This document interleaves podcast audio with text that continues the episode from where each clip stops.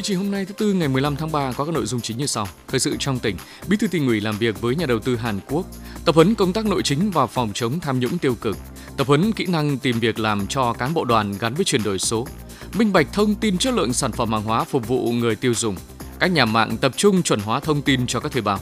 Thời sự trong nước và thế giới, Ủy ban Thường vụ Quốc hội tổ chức chất vấn tại phiên họp thứ 21. Bộ Giao thông Vận tải đề nghị Bộ Quốc phòng hỗ trợ đăng kiểm. Trung Quốc quan ngại sâu sắc thương vụ tàu ngầm hạt nhân của Australia. Tổng thống Nga Putin cho rằng vụ nổ Nord Stream được thực hiện ở cấp nhà nước. Bây giờ là nội dung chi tiết. Sáng nay 15 tháng 3, tại trụ sở tỉnh ủy, Ủy viên Trung ương Đảng Bí thư tỉnh ủy Trần Đức Thắng tiếp và làm việc với ông Lee Chung Kyung, giám tổng giám đốc công ty trách nhiệm hữu hạn CN Vina, Chủ tịch Hội Doanh nghiệp nhỏ và vừa Hàn Quốc tại Việt Nam, cùng dự có lãnh đạo một số sở ban ngành liên quan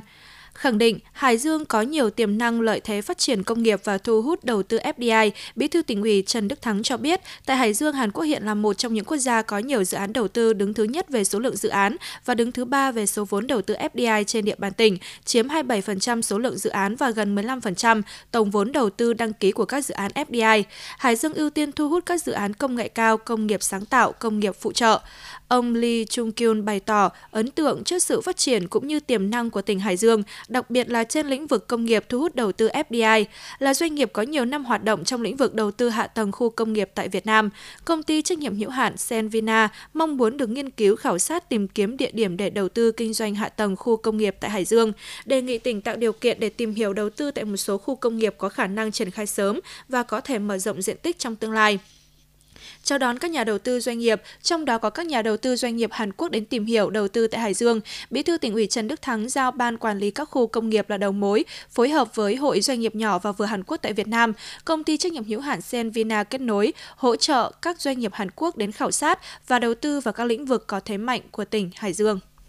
Sáng nay 15 tháng 3, Ban Nội chính tỉnh ủy phối hợp với Ban Nội chính Trung ương tổ chức tập huấn công tác nội chính và phòng chống tham nhũng tiêu cực. Phó Bí thư Thường trực tỉnh ủy, trưởng đoàn đại biểu Quốc hội tỉnh Lê Văn Hiệu tới dự. Tham dự hội nghị có các ủy viên Ban Thường vụ tỉnh ủy, ủy viên Ban chấp hành Đảng bộ tỉnh, thành viên Ban chỉ đạo phòng chống tham nhũng tiêu cực tỉnh và lãnh đạo các sở ban ngành địa phương. Tại hội nghị, tiến sĩ Nguyễn Xuân Trường, vụ trưởng vụ địa phương 1 Ban Nội chính Trung ương truyền đạt các chuyên đề, những vấn đề cơ bản về công tác nội chính phòng chống tham nhũng tiêu cực, cải cách tư pháp, hướng dẫn hoạt động của Ban chỉ đạo phòng chống tham nhũng tiêu cực cấp tỉnh, trao đổi giải đáp một số vấn đề khó khăn vướng mắc trong triển khai tổ chức thực hiện công tác phòng chống tham nhũng tiêu cực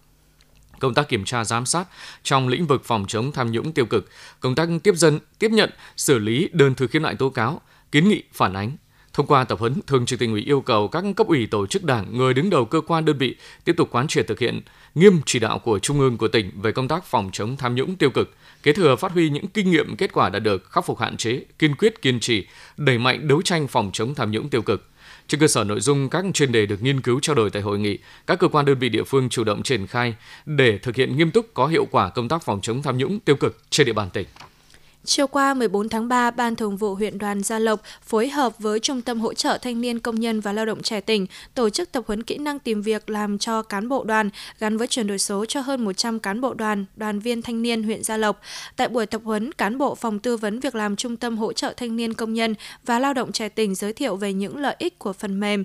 IHR tìm kiếm việc làm cho đoàn viên thanh niên, hướng dẫn mọi người cách khai thác sử dụng phần mềm hiệu quả trong tìm việc và tuyển dụng, đồng thời giới thiệu các ngành nghề hiện đang thu hút lượng lớn lao động và có nguồn thu nhập ấn tượng liên quan đến công nghệ thông tin trong thời đại mới như YouTuber, KOL, kinh doanh online. Với mục đích tạo nguồn quỹ cho các hoạt động thiện nguyện, hoạt động an sinh xã hội, huyện đoàn Gia Lập vừa phát động mô hình rửa xe gây quỹ từ thiện. Đây là một mô hình mới góp phần giáo dục đoàn viên thanh niên về ý thức trách nhiệm với cộng đồng, phóng viên Ngọc Quân phản ánh. Điểm rửa xe thanh niên đã trở nên quen thuộc với nhiều người dân và đoàn viên thanh niên thị trấn Gia Lộc thời gian qua. Không phải là những người rửa xe chuyên nghiệp, nhưng các bạn trẻ làm việc chu đáo, nhiệt tình, mỗi người một việc, từ nhận xe, xin nước làm sạch, cọ rửa đến lau khô. Tất cả đều được hoàn thành một cách nhanh chóng và nhịp nhàng. Đặc biệt, tại điểm rửa xe không để ra mức giá mà mọi người tự nguyện đóng góp để gây quỹ nhằm góp phần thắp sáng những điểm công cộng trên địa bàn thị trấn. Cho biết về sự hưởng ứng của các đoàn viên thanh niên khi triển khai điểm rửa xe, anh Hoàng Huy Minh, Phó Bí thư đoàn thị trấn Gia Lộc, huyện Gia Lộc nói. Sau khi ờ, thực hiện ờ, kế hoạch trong ờ, tháng thanh niên năm 2023 thì ngoài những hoạt động của các cấp đoàn, như trung ương đoàn, tỉnh đoàn, huyện đoàn triển khai thì chúng tôi đã xây dựng kế hoạch do huyện đoàn Gia Lộc triển khai đó là việc thực hiện rửa xe gây quỹ và từ ờ, những ờ, ờ, khi mà chi phí mà chúng ta thu được từ việc rửa xe đấy thì là để dành cho cho xây dựng quỹ công trình thanh niên thắp sáng đường quê. Thì ngay sau khi mà chúng tôi ra quân ấy, thì được rất là đông đảo nhân dân ủng hộ và đông đảo các đồng chí đoàn viên thanh niên tình nguyện tham gia cái chương trình rửa xe gây quỹ. Và cái đợt đầu tiên thì khi mà triển khai thực hiện thì là đã, đã gặt hái được à, khá là nhiều thành công và tôi thấy rằng, rằng à, cái việc rửa xe gây quỹ này là à, rất có ý nghĩa và vừa có kinh phí hoạt động mà vừa tuyên truyền được cái hình ảnh của đoàn thanh niên trong tháng 3 năm 2023.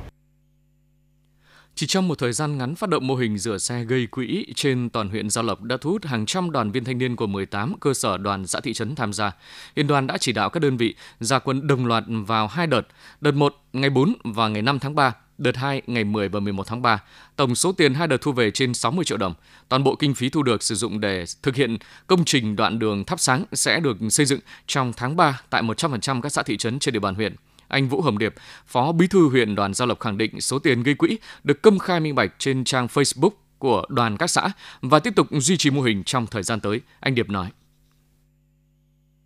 Sau mỗi ờ, đợt ờ, tổ chức xong chương trình rửa xe thì ờ, ban thường vụ đoàn cũng chỉ đạo các đồng chí, bí thư đoàn xã, thị trấn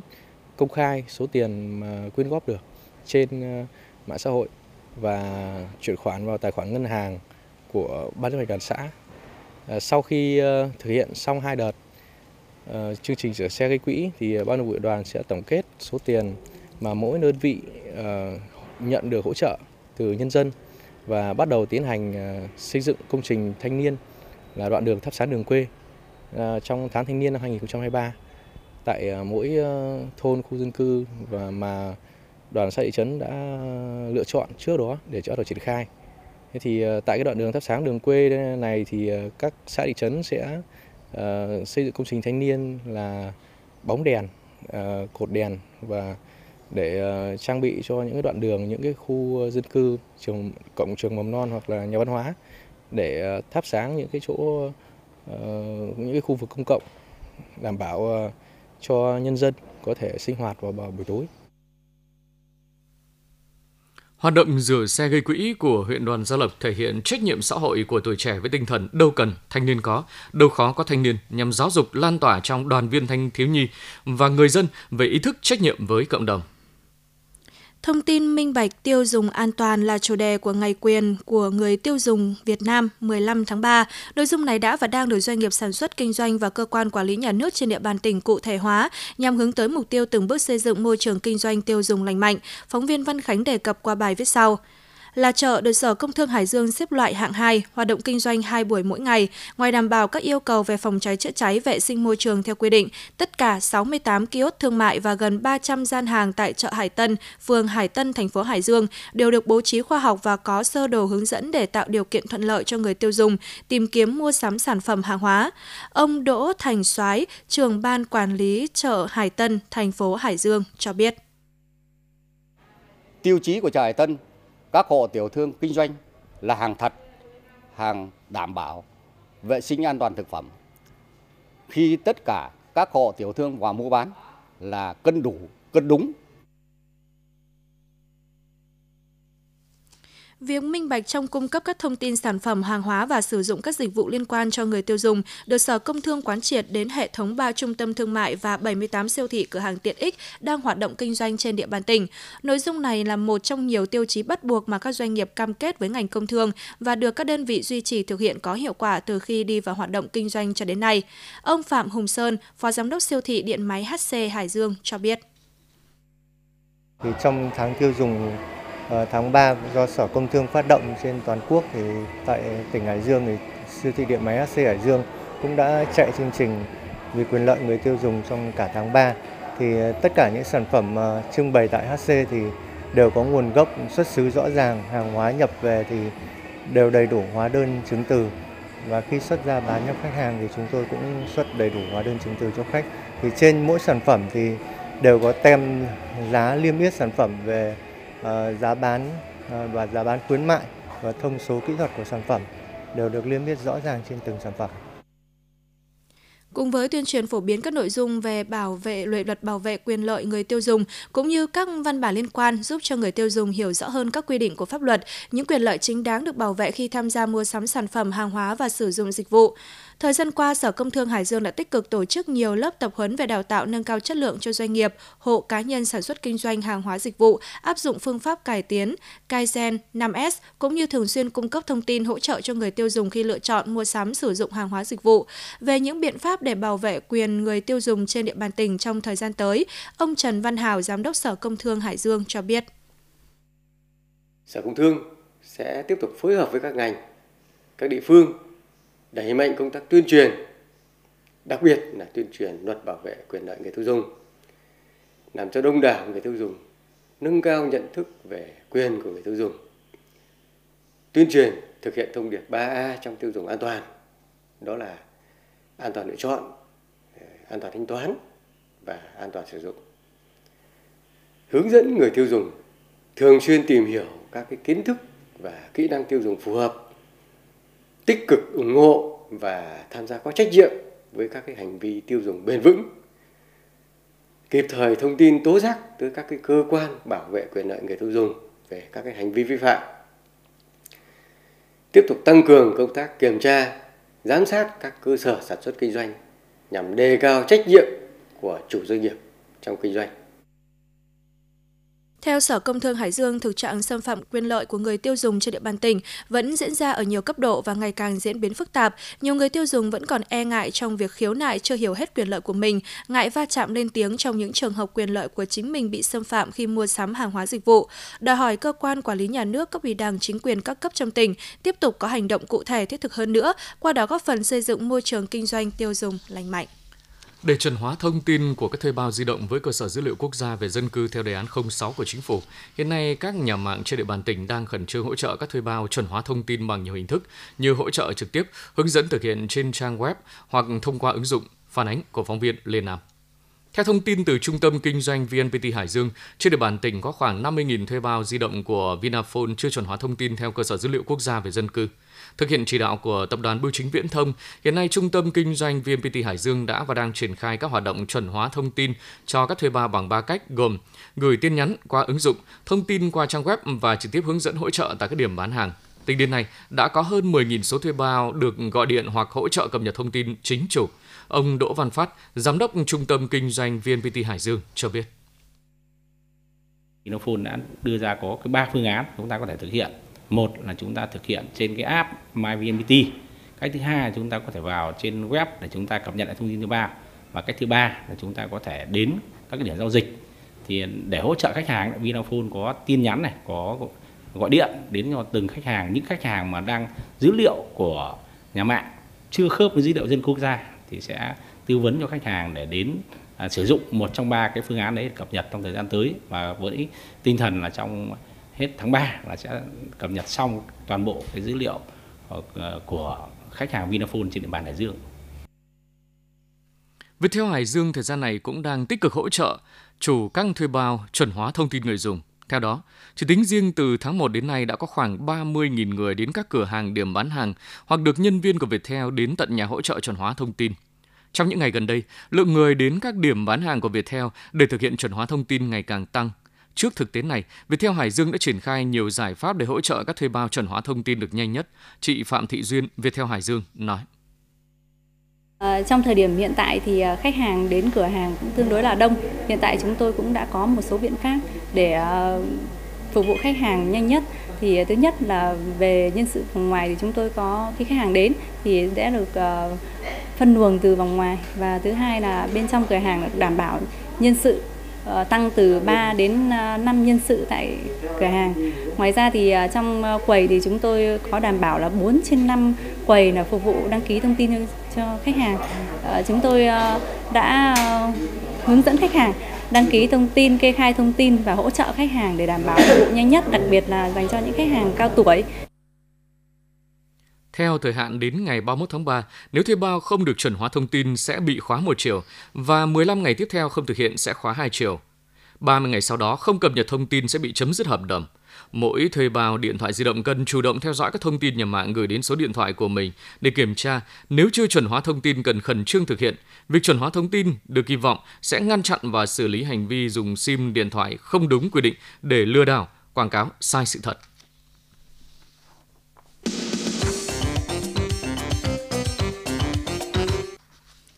Tin trong nước, hôm nay 15 tháng 3, Ủy ban Thường vụ Quốc hội sẽ khai mạc phiên họp thứ 21. Tại phiên họp diễn ra từ 15 đến 20 tháng 3, Ủy ban Thường vụ sẽ tổ chức chất vấn và trả lời chất vấn về một số nội dung thuộc lĩnh vực tòa án và kiểm sát. Đáng chú ý, theo nội dung dự kiến ngày 20 tháng 3, Ủy ban Thường vụ Quốc hội sẽ tổ chức hoạt động chất vấn và trả lời chất vấn của đại biểu Quốc hội. Tranh án Tòa án Nhân dân tối cao Nguyễn Hòa Bình và Viện trưởng Viện Kiểm sát Nhân dân tối cao Lê Minh Trí sẽ trả lời chất vấn tại phiên họp. Tại phiên họp này về công tác xây dựng pháp luật, Ủy ban Thường vụ Quốc hội sẽ cho ý kiến về một số vấn đề lớn còn ý kiến khác nhau của dự án luật giá sửa đổi, một số vấn đề lớn còn ý kiến khác nhau của luật đấu thầu sửa đổi, cho ý kiến về dự án luật tài nguyên nước sửa đổi, cho ý kiến về dự án luật quản lý bảo vệ công trình quốc phòng và quân khu quân sự, cho ý kiến về việc giải trình tiếp thu chỉnh lý dự án luật hợp tác xã sửa đổi, cho ý kiến về dự án luật nhà ở sửa đổi. Ủy ban Thường vụ Quốc hội sẽ cho ý kiến về đề nghị bổ sung vào chương trình xây dựng luật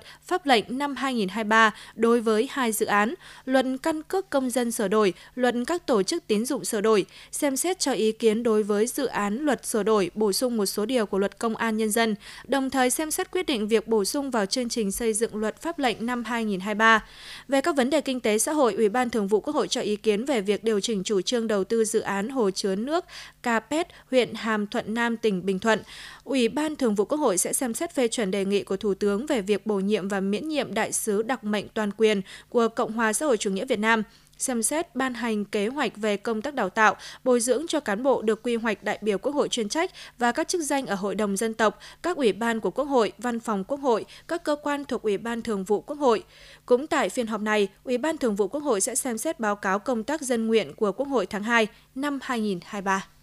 Bộ trưởng Bộ Giao thông Vận tải Nguyễn Văn Thắng đã có văn bản gửi Bộ trưởng Bộ Quốc phòng Phan Văn Giang đề nghị tháo gỡ khó khăn liên quan đến đăng kiểm. Theo ông Thắng, ngày 9 tháng 3, Bộ đã có văn bản báo cáo Chính phủ, Thủ tướng Chính phủ về những khó khăn trong công tác đăng kiểm và đề xuất một số giải pháp cấp bách, trong đó có giải pháp tăng cường lực lượng đăng kiểm của Bộ Công an, Bộ Quốc phòng để kịp thời giảm bớt ùn tắc lãnh đạo Bộ Giao thông Vận tải đề nghị Bộ trưởng Bộ Quốc phòng xem xét cho phép lực lượng đăng kiểm và các trung tâm đăng kiểm của Bộ Quốc phòng tham gia hỗ trợ công tác kiểm định xe. Nếu được sự chấp thuận, Bộ Giao thông Vận tải sẽ phối hợp xây dựng kế hoạch sử dụng lực lượng và trung tâm đăng kiểm của Bộ Quốc phòng tham gia kiểm định xe.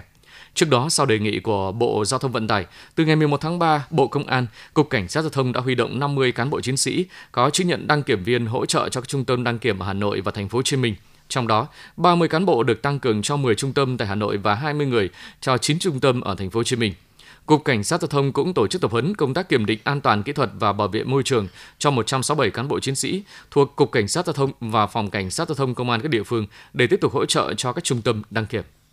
Ngày 11 tháng 3 vừa qua, Bộ trưởng Giao thông Vận tải Nguyễn Văn Thắng ngày 11 tháng 3 yêu cầu Cục Đăng kiểm Việt Nam nghiên cứu lấy ý kiến chuyên gia để sửa đổi chu kỳ kiểm định xe tính theo thời gian hay số km. Tuy nhiên, theo chuyên gia giao thông Nguyễn Văn Thanh, phương án này thiếu tính khả thi. Ông Nguyễn Văn Thanh nói các nước đều tính chu kỳ kiểm định theo thời gian, không theo số km đã chạy. Nguyên nhân là thiết bị phụ tùng dù không sử dụng vẫn có thể hư hại theo thời gian, như lốp sau vài năm phải thay dù xe không lăn bánh, hay xe phải thay dầu dù ít dùng. Ông Thanh nhận định nếu tính theo số km thì các xe ít dùng sẽ được kéo dài thời gian đăng kiểm dù chất lượng phụ tùng xuống cấp. Nhiều chủ xe có thể sử dụng thiết bị để tua lại số km, ảnh hưởng đến an toàn của phương tiện. Đồng quan điểm, ông Đào Công Quyết, trưởng tiểu ban truyền thông Hiệp hội các nhà sản xuất ô tô Việt Nam và Ma cho biết chưa có nước nào tính chu kỳ kiểm định theo số km. Việc này nếu áp dụng sẽ gây rắc rối cho đơn vị kiểm định vì chủ xe rất dễ dàng can thiệp sửa lại số km xe đã vận hành. Theo đại diện một doanh nghiệp sản xuất lắp ráp ô tô, về lâu dài mỗi xe dán thẻ thu phí không dừng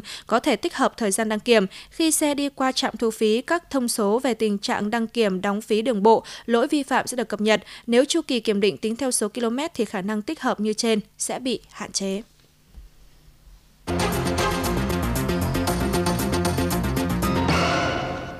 Tin thế giới, Trung Quốc ngày 14 tháng 3 gọi thương vụ tàu ngầm hạt nhân giữa Australia, Mỹ và Anh là ngày càng đi xa trên con đường nguy hiểm và bày tỏ kiên quyết phản đối. Tuyên bố được người phát ngôn Bộ Ngoại giao Trung Quốc Uông Văn Bân đưa ra tại cuộc họp báo chiều 14 tháng 3. Ông cho rằng việc Mỹ, Anh và Australia thành lập cái gọi là quan hệ đối tác an ninh ba bên nhằm thúc đẩy hợp tác về tàu ngầm hạt nhân và các công nghệ quân sự tiên tiến khác là tư duy chiến tranh lạnh điển hình và kích động chạy đua vũ trang, phá hoại hệ thống không phổ biến vũ khí hạt nhân quốc tế, làm tổn hại hòa bình và ổn định khu vực. Do vậy, Trung Quốc bày tỏ quan ngại sâu sắc và kiên quyết phản đối Phản ứng của Trung Quốc được đưa ra sau khi Thủ tướng Australia Anthony Albanese hôm 13 tháng 3 thông báo đã đạt được thỏa thuận với Mỹ, Anh để mua tối đa 5 tàu ngầm chạy bằng lò phản ứng hạt nhân lớp Virginia, mỗi chiếc giá hơn 3 tỷ đô la Mỹ, trong thương vụ quốc phòng lớn nhất lịch sử của nước này. Thương vụ tàu ngầm đang gây ra lo ngại sẽ tạo thêm sóng gió, thậm chí có nguy cơ đảo lộn quan hệ Australia-Trung Quốc vốn đang được cải thiện tích cực thời gian gần đây. Hôm qua 14 tháng 3, Tổng thống Nga Vladimir Putin cho rằng các vụ nổ đường ống dẫn khí đốt Nord Stream năm ngoái được thực hiện ở cấp độ nhà nước. Trả lời phỏng vấn kênh truyền hình Nga Russia 1, Tổng thống Nga Vladimir Putin nói thông tin về các nhóm cực đoan thân Ukraine đứng sau vụ nổ dòng chảy phương Bắc là hoàn toàn vô nghĩa. Vụ nổ với sức công phá như vậy chỉ có thể được thực hiện bởi các chuyên gia và được nhà nước hỗ trợ sử dụng loại công nghệ nhất định, ông Putin nói. Hồi tháng 9 năm ngoái, Thụy Điển và Đan Mạch đã phát hiện 4 đoạn đường ống dò dỉ trong hai tuyến đường ống dòng chảy phương Bắc 1 và dòng chảy phương Bắc 2 dẫn khí đốt từ Nga tới Đức qua biển Baltic. Trong số 4 điểm dò dỉ này, hai điểm nằm trong vùng đặc quyền kinh tế của Thụy Điển và hai điểm thuộc vùng đặc quyền kinh tế của Đan Mạch. Các nhà chức trách Nga, Mỹ và EU cho biết những dò dỉ có thể là kết quả của một cuộc tấn công có chủ đích. Phương Tây và Nga lời qua tiếng lại, đổ lỗi cho nhau đã gây ra vụ việc. Tổng thống Mỹ Joe Biden vừa ký ban hành sắc lệnh hành pháp tăng cường kiểm tra lý lịch của những người mua súng, động thái mới nhất trong chính sách kiểm soát súng đạn được chính quyền nước này xem là toàn diện nhất mà không cần Quốc hội thông qua. Trọng tâm của sắc lệnh này tập trung vào việc mở rộng quy trình kiểm tra lý lịch người mua súng nhằm ngăn chặn khả năng tội phạm hoặc những đối tượng từng có hành vi ngược đãi sở hữu súng đạn. Sắc lệnh cũng yêu cầu các đại lý súng đã được cấp phép chấp hành quy trình kiểm tra lý lịch cũng như khuyến nghị những người trong diện phải kiểm tra lý lịch thực hiện đầy đủ quy trình kiểm tra. Ngoài ra, sắc lệnh này cũng nhằm trực tiếp vào các tập đoàn sản xuất súng đạn tại Mỹ khi yêu cầu Ủy ban Thương mại Liên bang đánh giá hoạt động tiếp thị, quảng cáo súng đạn đối với người dân Mỹ kể cả với các đối tượng là trẻ em vị thành niên. Theo một số kết quả thăm dò dư luận gần đây thì đa số người dân Mỹ đều ủng hộ việc siết chặt kiểm tra lý lịch đối với những người mua súng. Trong các bài phát biểu gần đây, khi ám chỉ đến cuộc bầu cử vào năm tới, Tổng thống Mỹ Joe Biden cũng nhấn mạnh việc ủng hộ kiểm soát súng đạn cho trẻ hơn, coi đây là một trong những ưu tiên của Đảng Dân Chủ. Tuy nhiên, sắc lệnh mới ban hành này cũng đang vấp phải sự phản đối của những người ủng hộ quyền sử dụng súng. Họ cho rằng việc siết chặt kiểm soát lý lịch vi phạm quyền sở hữu súng đạn theo hiến pháp Mỹ và không ngăn chặn được tình trạng tội phạm sở hữu súng bất hợp pháp. Thủ tướng Ba Lan cho biết nước này có thể chuyển tiêm kích MiG-29 cho Ukraine từ giữa tháng 4 và hy vọng các đồng minh làm tương tự. Thủ tướng Ba Lan cho hay nỗ lực gửi tiêm kích MiG-29 tới Ukraine là một phần cam kết hỗ trợ cho Kiev trong cuộc chiến với Nga. Với thông báo này, tiêm kích MiG-29 Ba Lan có thể được chuyển giao cho Ukraine từ giữa tháng 4 tới đầu tháng 5. Đây là loại tiêm kích các phi công Ukraine đã quen vận hành và có thể sử dụng được ngay. Ông Morawiecki nói thêm rằng các đồng minh của Ukraine đang tiến gần hơn tới thỏa thuận về bước tiếp theo trong nỗ lực viện viện trợ quân sự cho Kiev.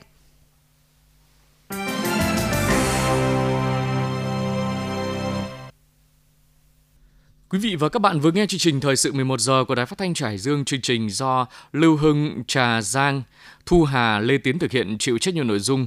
Giám đốc Tổng biên tập Nguyễn Hải Bình. Cảm ơn quý vị và các bạn đã quan tâm theo dõi.